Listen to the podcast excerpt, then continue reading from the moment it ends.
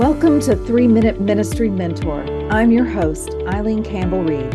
In season five, we are excited to bring you interviews and conversations to inform and inspire your practice of ministry and nurture your pastoral imagination.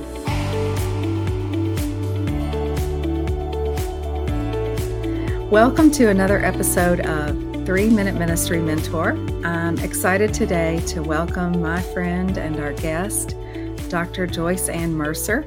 Uh, welcome, Joyce. We're glad you could be here today. Glad to be here. Thank you. Yeah, I want to tell you all a little bit about Joyce.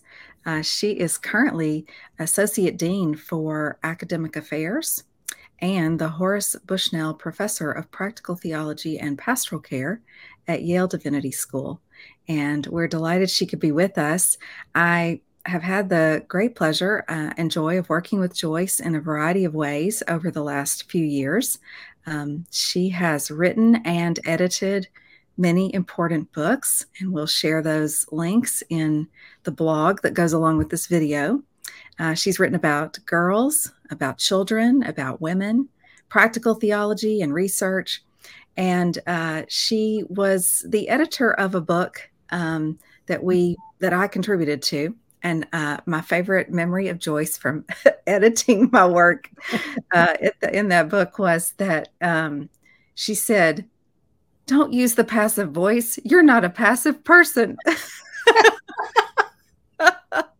I forgot about that. But You're right it was the takeaway remembering line from being edited by Joyce in that book. The book was called Conundrums in Practical Theology. It's an excellent book, especially for researchers and people who study uh, practical theology, and was edited by uh, Joyce and uh, my um, advisor and mentor, Bonnie Miller McLemore. So I encourage those of you who are interested in practical theology to take a look at the book.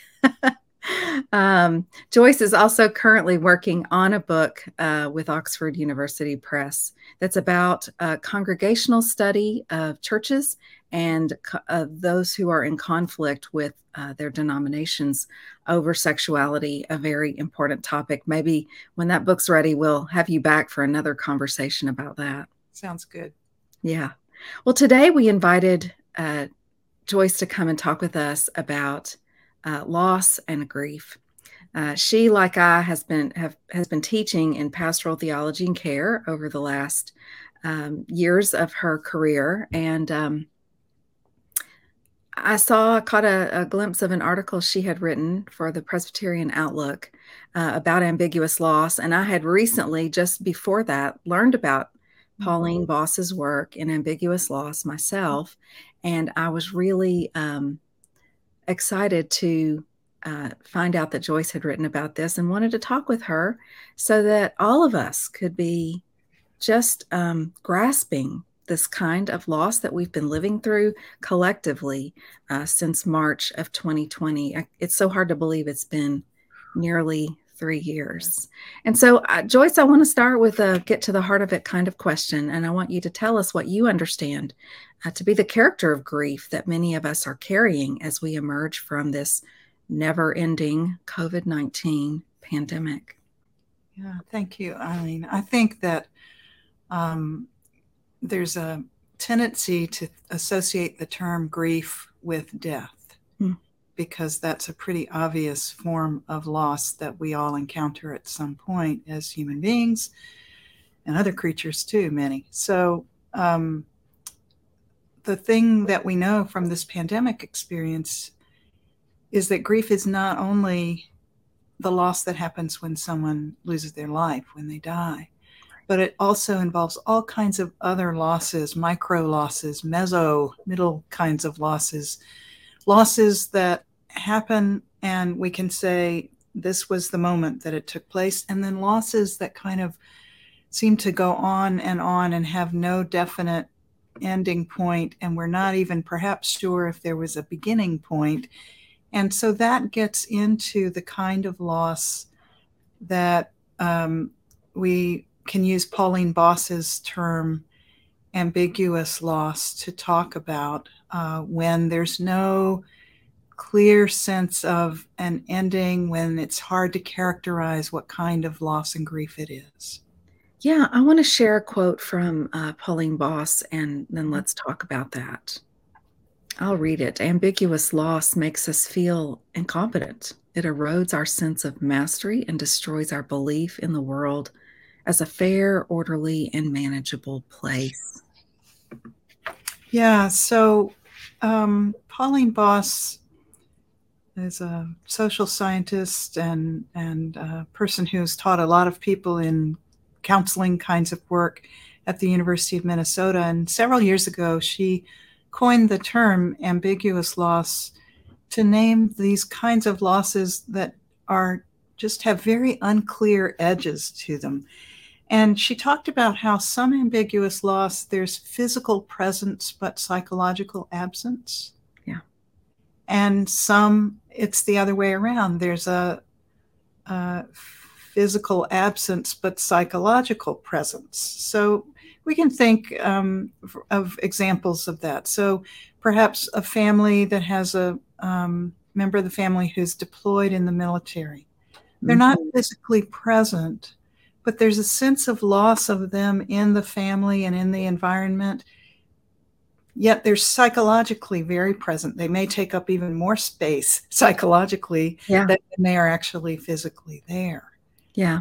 Yeah. And then there are the ones who are physically present, but where there's a sense of um, the loss of the person in the relationship. So we see this with situations where there's dementia or Alzheimer's mm-hmm. or um, other things that affect a person's ability to be present in a relational way. Right. Yeah.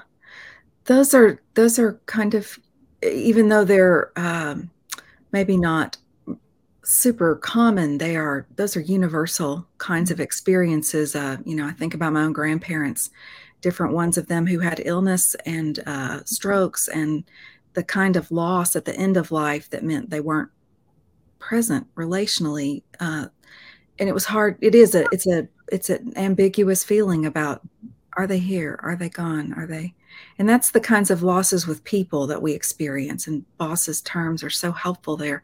We I tried to write about ambiguous loss uh, in the pandemic pastoring report. And so uh-huh. right here. I actually print a copy. You know, and I was talking about the kinds of embodied losses that we mm-hmm. had.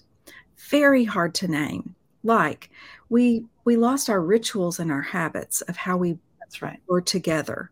Um, for instance, church, church is the you know great example, or school. We both teach in schools where suddenly we went from being in classrooms and sanctuaries and uh, fellowship halls together to being like this on a screen with each other, and there was a loss in that that was incredibly hard to put your hands on. Mm-hmm. Yet, really, we carry that grief with us. What what's your experience and observation about the way that grief impacts is impacting people in an ongoing way? Yeah i think a lot of it is that we don't even necessarily recognize it as a loss until we're in it and then there's just the feeling that something is off and there's um, maybe many different kinds of emotions but it's not named as loss sometimes. Right like I think when we were first in that experience of of moving from real time relationships in the flesh to screen time relationships where we could hear each other's voices and have the visual but there is a, a differently embodied element to virtual relationships. And so it seemed like we were together yet not. Yeah. And that aspect of it has made it hard for for many of us to actually acknowledge, oh, there's a loss here. And it's hard for us to grieve what we can't acknowledge.